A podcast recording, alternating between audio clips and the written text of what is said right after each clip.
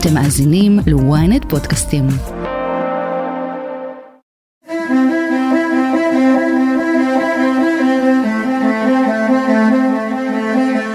I do not feel safe.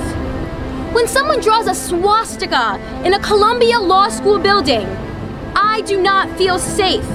עם פרוץ הלחימה בעזה בעקבות אירועי ה-7 באוקטובר, אנחנו עדים לגל אנטישמיות עולה וגואה ברחבי העולם.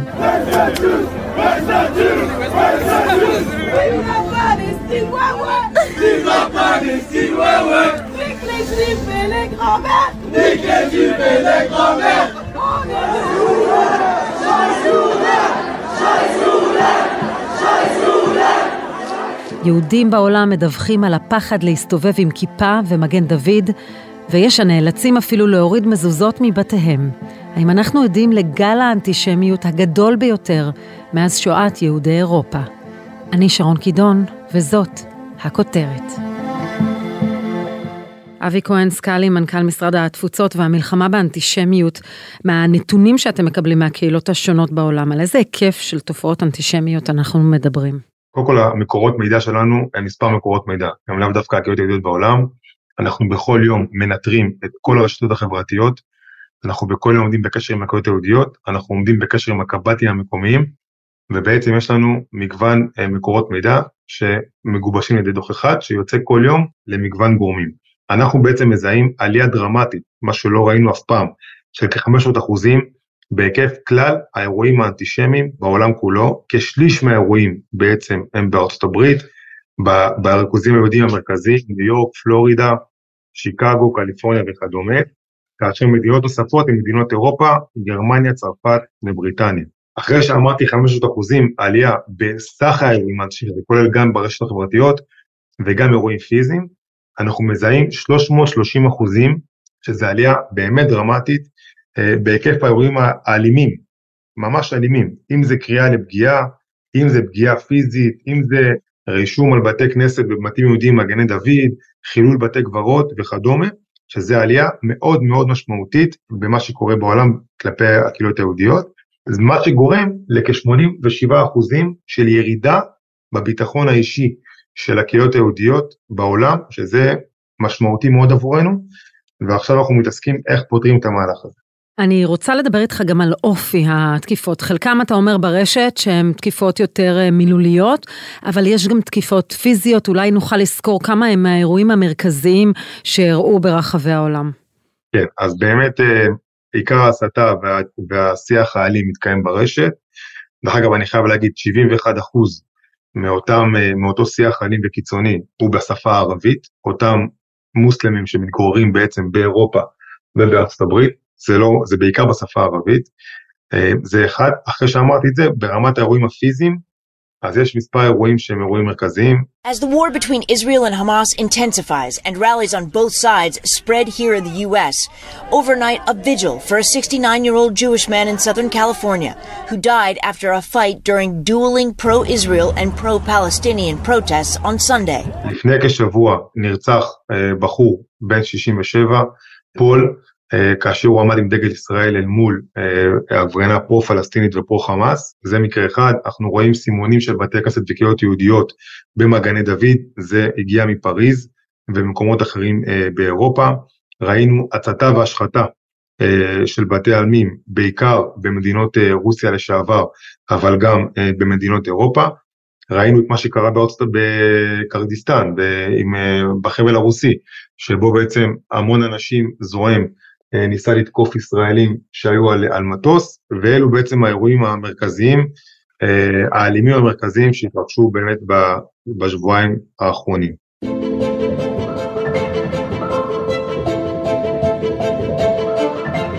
האם אנחנו מתייחסים לזה כאנטישמיות גרידא, או שזה שנאת ישראל? האם יש בכלל משמעות להבדל הזה? אה, האם זה טעון אה, בדיקה רק בגלל האירועים שמתרחשים אה, בלחימה בעזה, או שכאן מתפתחת אנטישמיות שתלווה אותנו למרבה החשש לזמן רב? קודם כל, על פי הגדרת איירה, שזה הגדרת האנטישמיות עם 11 נקודות, אנטי-ישראליות ואנטי-ציונות היא הגדרה של האנטישמיות החדשה, וזה לגמרי אנטישמיות. ברור לחלוטין שמאז השביעי באוקטובר יש עלייה דרמטית, שהיא דרך אגב, היא לא הולכת ויורדת. אחרי העלייה הדרמטית היא נשארה פחות או יותר יציבה, ירידה קלה ביותר, אבל היא היום נמצאת על, על רף שהוא רף פחות או יותר יציב. אנחנו לא, לא רואים ירידה, אבל בהחלט אנטי ישראליות ואנטי ציונות היא בהחלט מהגדרות איירה, לא שלנו, הגדרות איירה הבינלאומיות, שמגדירה, שמגדירה אנטישמיות, וזה נובע, ברור שזה נובע ממה שקורה עכשיו בלחימה בעזה, אבל אותם אה, סממנים הופיעו גם לפני כן, רק לא בהיקפים ולא בעצימות הגבוהה שנמצאת עכשיו. אני יודעת שלפני מספר שנים החלה פעילות של מתאמי אנטישמיות ברחבי העולם, שמדינת ישראל עומדת איתם בקשר צמוד. איך הם באים לידי ביטוי באירועים האלה? אז uh, המשרד, המשרד וגם משרד החוץ נמצא איתם בקשר uh, שוטף. יש מספר, uh, דרך אגב, אני פגשתי את כולם בשלושה ארבעה חודשים האחרונים במסגרת uh, תפקידנו פה. Uh, הם בעיקר מפעילים את הממשלות המקומיות שלהם, ובעצם מהווים עבורנו צינור לכל מיני מהלכים מדיניים, פוליטיים, אה, אל מול המדינות שבהן נמצאים. אז יש, את, יש את, אה, את, את, הנציב, את הנציב בדבר הזה בגרמניה, את הנציב באוסטריה, את הנציבה באיחוד האירופי ואת הנציבה בארצות הברית, ובעצם הם מסייעים לנו בעצם להביא את הדברים אל מול המדינות ולנסות לחשוב ביחד איזו, אילו מהלכים מדיניים אפשר לקיים ביחד איתם וביחד עם המדינות כדי למנוע את המהלכים האלה. ראית את ההצהרה של ביידן לפני מספר ימים Today, we announced that the Biden Harris administration is taking multiple actions to address this alarming rise. President Biden has been clear we can't stand by and stand silent in the face of hate. We must, without equivocation, denounce anti Semitism. This week, senior administration officials are meeting with Jewish leaders and universities to discuss the threat of anti Semitism on campuses and what the administration is doing to act. לייצר תוכנית עכשיו בעקבות כל מה שקורה בקמפוסים ובעקבות כל מה שקורה בארצות הברית, שתיאבק בתוך הדבר הזה, זה תוצאה של שיח שמתקיים אל מול אותם גורמים. הם בהחלט שחקן משמעותי, אה, למרות שאני אומר עוד פעם, התופעה היא היום הרבה יותר רחבה וצריך הרבה יותר מהדבר הזה.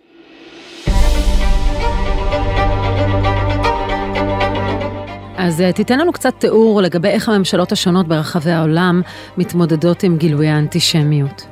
אז יש שני דברים מרכזיים. אחד, זה קריאות של מדינאים, אה, אה, מנהיגים, גם בקהילות היהודיות, אבל בעיקר בהנהגה הציבורית, שמגנים את התופעות האלה מכל עבר, זה אחד. Et aujourd'hui aussi, l'antisémitisme refait surface, vous l'avez évoqué, dans les mots, sur les murs. Mais derrière cette haine antisémite, il faut voir ce qui s'y trouve aussi. La haine des juifs, la haine des francs-maçons procèdent du même élan. מהלך נוסף שראינו בצורה משמעותית זה איסור של הנפת דגלי חמאס, הנפת דגלי פלסטין והפגנות פרו-חמאס, שראינו אותו חזק מאוד בצרפת, כדי למנוע התלהטות וכדי למנוע פגיעה אה, בכל מיני, בקהילות היהודיות. הדבר הזה מתקיים גם במדינות אחרות, ובמיוחד קשר שוטף עם הקהילות היהודיות. זאת אומרת, כוחות הביטחון המקומיים מבינים את הסיטואציה שבה אנחנו נמצאים, תגברו אבטחה אל מול הקהילות היהודיות, אל מול המבנים שלהם והמוסדות שלהם, ונמצאים הרבה הרבה יותר בקשר שוטף אל מול אותם קהילות כדי בעצם להבטיח את, ה, את ההגנה שלהם. אז, אז פעם אחת זה, זה תגבור ההגנה, פעם שנייה זה קריאה ציבורית שבאה ואומרת זה לא יהיה אצלנו, פעם שלישית זה, זה, זה מניעה של אותם הפגנות, אותם אירועים שיכולים להיות קטל, קטליזטור לתוך אה, אה, פגיעה, דרך אגב מרבית הפגיעות הפיזיות יוצאות אחרי הפגנות. זה ההסלמה של הפגנות ש, אה, אה, ש, שאחר כך הולכות, הולכות להיות, להיות יותר דרמטיות וקורות לפעולה. אגב, קוריוז, אני חייב להגיד לך, במרוקו, למשל, אה, בשבתות האחרונות, אסרו על כניסת דגלי פלסטין למשחקי כדורגל. Tens of thousands of Moroccans took to the streets of Rabat over the weekend in support of the Palestinians amid the Gaza war. Was the biggest demonstration in the North African kingdom since it normalized ties with Israel in 2020 in a US-sponsored deal. דווקא במרוקו, כן. כן, מדינה ערבית שאומנם היה שם הפגנות, היה ברבת הפגנות של 150 אלף איש, היה בקזבלנקה הפגנות של 150 או 300 אלף איש, היו הפגנות, אבל הממשל כממשל, שימו לב גם לאמירה, הוא א', הוא לא מתערב, וב', הוא אוסר אה, הנפות דגלי פלסטין אה, במשחקי כדורגל כדוגמה, שזה דבר שהוא מעודד לחלוטין. אז זה, זה אלו הכלים שעומדות לרשות הממשלות השונות, וכמו שאמרתי על ביידן וגם אחרים, מנסים לגבש כלים אופרטיביים נוספים, למשל בקמפוסים, אל מול אוניברסיטאות, כדי למזער את אותם נזקים שגילוי האנטישמיות בעצם מייצרים. In the last couple of weeks, post October 7th, I've had people threaten to boycott my business. I've seen examples where people have been physically threatened, where kids have been, you know, terribly, terribly bullied at, at high school. People have spray painted uh, slogans on property, on people's fences, on buildings, uh, broken windows. So, physical intimidation, uh, economic intimidation, bullying, it's really been traumatic. The community is feeling scared and really, really apprehensive about what's going to come. עד כמה מדינת ישראל מעורבת בהבטחה של הקהילות היהודיות? כי אני בוודאי מעריכה שיש פנייה של הקהילות היהודיות למעורבות ישראלית בהגנה על ביטחונן, אולי לפעמים איזה חשדנות כלפי הממשלות המקומיות. רק בשבוע שעבר פורסם שמשרד רוה"מ תל אביב וכוחות ביטחון מקומיים בברזיל הצליחו למנוע או לסכל פיגוע של ארגון חיזבאללה. אני לא יכול לפרט אה, בצורה ציבורית את כל מה שהממשלה עושה, אני כן יכול להגיד לך מה אנחנו עושים שהוא לא בגדר מסווג. פעם אחת אנחנו עומדים בקשר שוטף עם הכוחות המקומיים, ולא בגלל המלחמה. בשנתיים האחרונות אנחנו מביאים לכאן משטרות מקומיות, ממקסיקו, מברזיל, מארגנטינה, מאירופה וכדומה, כדי בעצם לחבר אותם לאתגר היהודי באותן קהילות, לאתגר הישראלי, בדיוק ללינקג' הזה בין מה שקורה פה למה שקורה שם, ואנחנו בחודש האחרון עומדים בקשר עם עשרות משטרות מקומיות ברחבי העולם, בעצם מעבירים להם את כל המידעים שאנחנו אוספים, והם מתגברים את עצמם ונערכים לקראת הפגנות, ונערכים לקראת אה, מה שאנחנו רואים ברשת, תגבור של אה, הסתה, ובאמצעות המידעים שאנחנו נותנים להם והקשר השוטף איתם ועם הקהילה היהודית, אנחנו בעצם מצליחים לתת תמונת מצב ולאפשר הגנה יותר טובה על הקהילות היהודיות. זה אחד. שתיים, כמו שאמרתי, אנחנו מנטרים כל יום את כל מה שקורה ברשתות החברתיות. בעצם כאשר אנחנו מזהים מקום מסוים עם מגמה שהיא מדאיגה, אז כמובן מעבירים את זה לכל גורמי הביטחון, בישראל פעם אחת, פעם שנייה מעבירים את זה לקהילות היהודיות שיודעות לקחת את המידע הזה ולפעול אל מול הכוח המקומי, או כדי למנוע הסלמה, או כדי למנוע הפגנה, או כדי uh, לשמור על עצמם בצורה יותר טובה. שלוש, אנחנו פועלים אל מול הרשתות החברתיות, פייסבוק, טוויטר, טיק טוק, כדי להסיר תכנים. אם אנחנו מזהים תוכן שעולה מתוך הניטורים ומתוך מה שמגיע אלינו, תוכן מסית, תוכן שקורא לפגיעה, תוכן שבניגוד למדיניות של אותן רשתות, אנחנו uh, עובדים מולם כדי להסיר את הדבר הזה בצורה חד משמעית. דברים נוספים שאנחנו עושים, במסגרת העבודה שלנו מול בתי ספר, בנינו תוכנית רק לעכשיו, רק בגלל המלחמה, להתמודדות עם אנטישמיות, גם במובן של החוסן הנפשי, תקשיבי, כי תלמידים בבתי ספר יהודים מרגישים מאוימים. עכשיו זה ילדים, כיתות א', ב', ג', וגם בתיכון, שלא לא מכירים את הנושא הזה, לא יודעים איך להתמודד איתו. פתאום הם רואים, מגיעים בבוקר, רואים מגן דוד על החצר של הבית ספר, או הם מרגישים שמקדמים אותם ברחוב, אנחנו מפעילים תוכנית אל מול בתי הספר, כדי להבטיח את החוסן הקהילתי והחוסן הנפשי של אותם תלמידים, וכדי לסייע לבית הספר להתמודד בתוך הדבר הזה. תוכנית נוספת שאנחנו עושים היא בקמפוסים. קמפוסים זה אחד המקורות החזקים ביותר לעלייה באנטישמיות ולהסתה, ופה אנחנו מייצרים ביחד עם שלושה ארבעה ארגונים גדולים שפועלים בארצות הברית, מייצרים מהלך שייתן להם את הכלים, גם ההגנתיים והחוסן, וגם את הסיוע לסטודנטים שחוו אירועים כאלה ואחרים, וגם בנוסף, לתת להם את התקציב ואת הכלים כדי להתמודד החוצה ולהביא את ישראל לתוך המרחב הציבורי. אז זה מגוון פעולות שאנחנו עושים כדי להתמודד עם העלייה המטרידה מאוד בעולם האנטישמי. לצד הטיפול ברמה המדינית יש עשרות יוזמות פרטיות וארגונים חיצוניים שנלחמים בעצמם באנטישמיות. אחד מהם הוא Combat Antisemitism Movement, ומנכ"ל הארגון הוא סשה רויטמן. אנחנו כרגע שינינו את הפוקוס שלנו, שלפעמים הוא מתעסק בלבנות קואליציות uh, בין דתיות למלחמה, מלחמה אמיתית. מלחמה על הזהות היהודית, מלחמה על הקשר בין יהדות לישראל. ואני אתחיל ואגיד שהדבר הראשון שכולנו למדנו בחודש, לשבוע האחרון, שאין הבדל בין ישראל ליהדות. אין הבדל בין ישראל לתפוצות.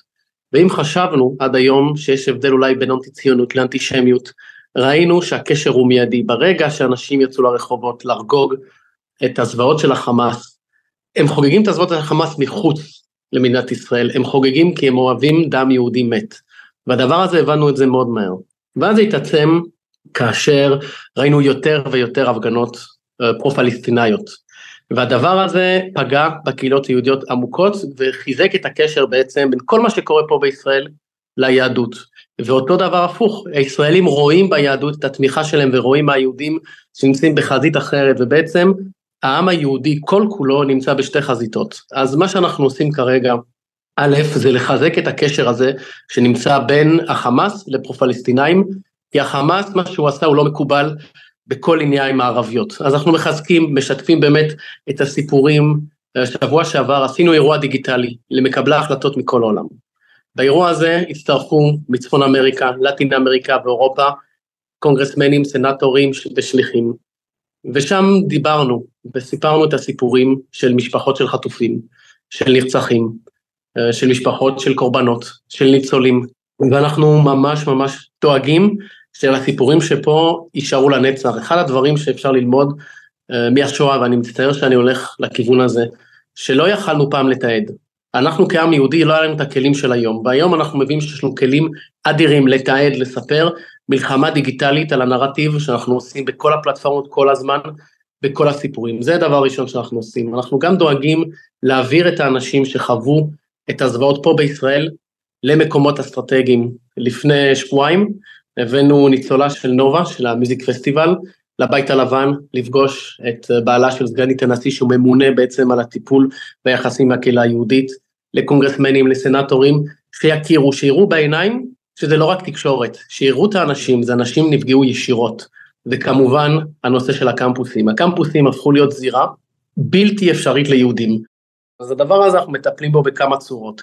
אחד, אנחנו דואגים שמי שמממן את האוניברסיטאות, מאיים עליהם, מוריד את התקציבים שלהם, ולא מקבל את זה, ולא רק תורמים יהודים. אז זה אנחנו מתעסקים, מחזקים את הסטודנטים מאוד, שולחים להם מידע, שולחים להם חיזוק, תקציבים צריך לה, לעשות הפגנות וכאלו דברים, ועובדים גם במעגל שלישי שהוא מעגל של אלומני, של הבוגרים, שיש להם המון השפעה, נמצאים בכל העולם, ואנחנו דואגים שהם יפעלו מול האוניברסיטאות שלהם כבוגרים שלהם, אה, וישתפו בעצם את הפחד שלהם, ואנחנו רואים שזה עובד בחלק מהמקומות, עם מכתבים של נשיאי אוניברסיטאות שמתבטאים נגד, שמנסים לעשות מה שהם יכולים.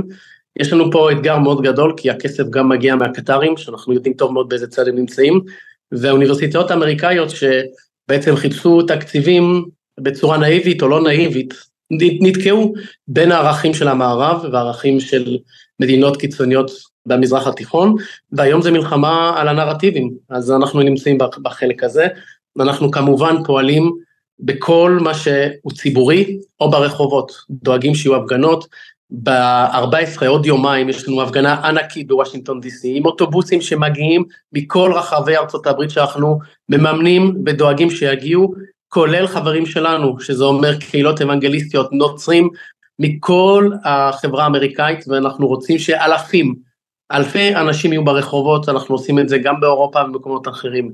אנחנו עושים את זה בדאגה רבה לביטחון האישי של האנשים, והמשפחה שלי, אני אתן לכם דוגמה, נמצאת בבלגיה, היא גרה שם, חוגי כדורגל של ילדים בוטלו. כמו בישראל, יש לנו פה הגבלות, גם ליהודים יש היום הגבלות להסתובב חופשי ברחובות. הדבר הזה הוא בלתי נתפס ב-2023, היהודים מורידים את המזוזות מהבתים שלהם, מפרדים להם כיפות באירופה 2023, זה מזכיר לנו מה שקרה ב-1933, והדבר הזה הוא לא נתפס. מה היתרון שלכם כארגון שהוא לא ממוסד, אלא כ-NGO, לעומת אה, פעילות ממשלתית נגד אה, האנטישמיות בעולם? בארגון חברתי כמו שלנו, יש לנו גמישות לפעול ללא בירוקרטיה, ללא מעצורים. אני יכול לפנות לכל בן אדם, לכל אדם אשר שהוא בעולם, ואני לא מייצג שום מדינה, אני מייצג את האינטרס שלי כארגון. האינטרס שלנו כארגון הוא אינטרס לאומי של מדינת ישראל וגם של העם היהודי. אנחנו עובדים מאוד מהר, יש לנו משרדים בכל העולם, ובתוך שניות הצוות שלנו מגיע לאנשים, זה עם קשרים שבנינו לאורך השנים, בלי לעבור דרך משרד החוץ, שהבאנו ניצולה של אה, נובה אה, לוושינגטון די.סי והיא דיברה עם סנטורים, זה לקח לנו עשר דקות לארגן את זה, פנינו לאנשי הקשר שלנו, והדבר הזה עובד מאוד מאוד מהר. וגם פועלים ברמת ה-grassroots, שזה אומר אנשים, אז אנחנו יודעים לעבוד מול כנסיות ומסגדים, יודעים לעבוד מול אנשים שיש להם ארגוני שטח, גם ברשתות חברתיות שאין לנו מגבלות שלפעמים למדינה יש. עכשיו אנחנו בקמפיין מאוד גדול נגד הצלב האדום, בדרישה שידרשו מהחמאס ללכת לבקר, כי זה התפקיד שלהם הבינלאומי, ואנחנו לא שואלים את מדינת ישראל מה האינטרס המדיני שלה, אנחנו רצים, כי זה הדבר הנכון לעשות. עכשיו, אם מדינת ישראל לא רואה בזה נכון, אנחנו לא נעשה את זה כמובן, כי אנחנו באינטרס משותף, אבל אנחנו יכולים ברגע אחד בעצם להפעיל את כל הכלים שבנינו. במה שונה האירוע הזה ממה שאתם חוויתם? הרי התנועה הזו פעילה כבר כמה זמן. מה קרה עכשיו שהפך אה, את גילויי האנטישמיות לממש פגיעה בביטחון של יהודים ברחבי העולם? אז אני חייב להגיד שאני מאוד מאוד מופתע מהתמיכה שהחמאס מקבל ברחוב. הרי זה ארגון טרור שהוא ביצע מעשה שהוא לא מתקבל על הדעת ועדיין אנשים תומכים בזה. ואני חושב שמה שלא ראינו ופספסנו שבין המילים למעשים אנחנו לא ראינו שיש, שזה יכול לקרות ולא ראינו שבעצם שאנשים צועקים בקמפוסים From the river to the sea Palestine will be free זה לא רק סלוגן של תנועה זה מה שהם באמת חושבים ואנחנו נתנו לזה לגדול וקיבלנו את זה ובעצם נתנו תנועה אנטי ציונית, אנטי יהודית לגדול בלי שאף אחד לא עושה שום דבר.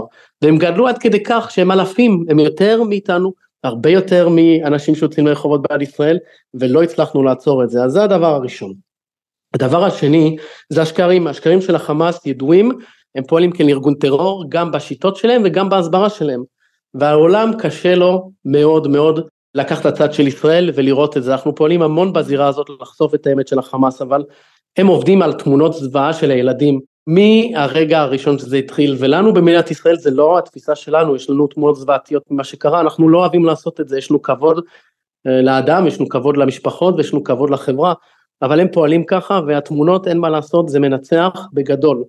אה, וגם הם לא מסכימים לשמוע אותנו, יש פה אלמנט של הולוקוסט דנייט, של הכחשת שואה, יש כבר המון דיבורים על זה, של הכחשה של אוקטובר 7, שבעצם מקרישים בכלל ומוצאים סרטונים מדהימים שאתם לא תאמינו אפילו שקיימים שהם מסבירים למה בעצם זה ישראל שירה RPG על הבית של בארי ומנסים לתאר בעצם שיטות מלחמה שלפי התמונות שצה"ל פרסם לא היה מספיק אה, אמל"ח אה, חמאסניקי כדי לעשות נזק כזה גדול.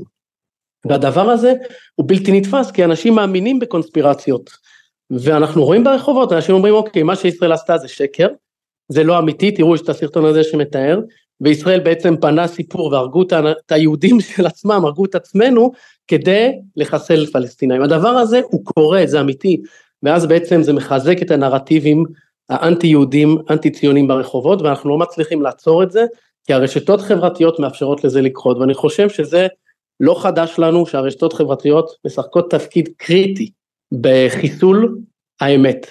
והאמת היום היא ניתנת בספק מאוד מאוד גדול וזה מאוד מאוד בעייתי כי מי יודע מהאמת שאפשר להפיץ מה שרוצים. סשה רויטמן, מנכ"ל התנועה למאבק באנטישמיות, תודה רבה לך על השיחה. תודה רבה. אבל כשהשנאה בשיאה והקהילות היהודיות מאוימות מאי פעם, אבי כהן סקאלי, מנכ"ל משרד התפוצות והמלחמה באנטישמיות, מספר לנו שדווקא עכשיו אנחנו רואים הירתמות חסרת תקדים של חברינו בחו"ל. הקהילות היהודיות בעולם התגייסו בצורה בלתי רגילה לטובת המאבק שמתקיים בישראל, לטובת המלחמה.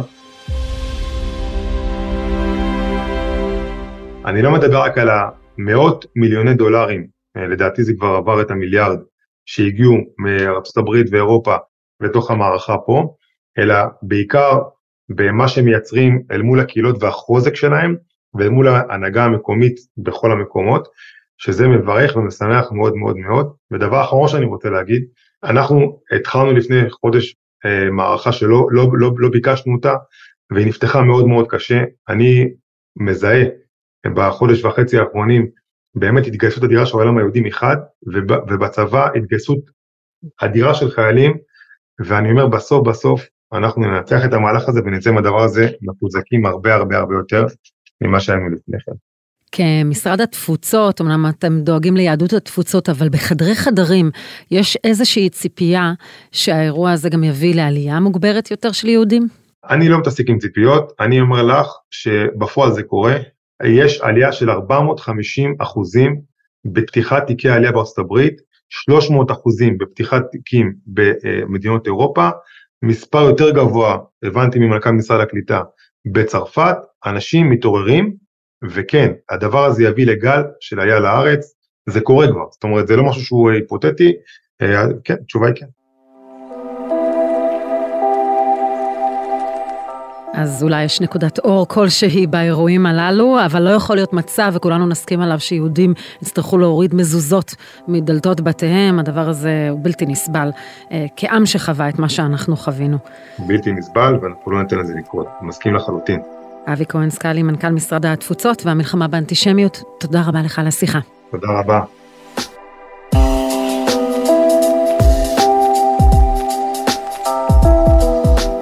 ועד כאן הכותרת להפעם, אם עדיין לא נרשמתם לעקוב אחרינו באפל או בספוטיפיי, תעשו את זה בהקדם. אתם מוזמנים גם לדרג אותנו, להגיב, נשמח לקרוא. את הכותרת אפשר למצוא גם באתר ynet או באפליקציה בנייד וברכב. ואם הגעתם עד פה, אתם מוזמנים להאזין לפרק נוסף שלנו עם נדב אייל על בעלת הברית בקהילת היהודים הגדולה בעולם והאינטרסים שלה במערכה. חפשו את הפרק "מה עומד מאחורי מעורבות ארצות הברית במלחמה". תחקיר ועריכה גיא סלם, סאונד תום חלד, אני שרון קידון, שמרו על עצמכם.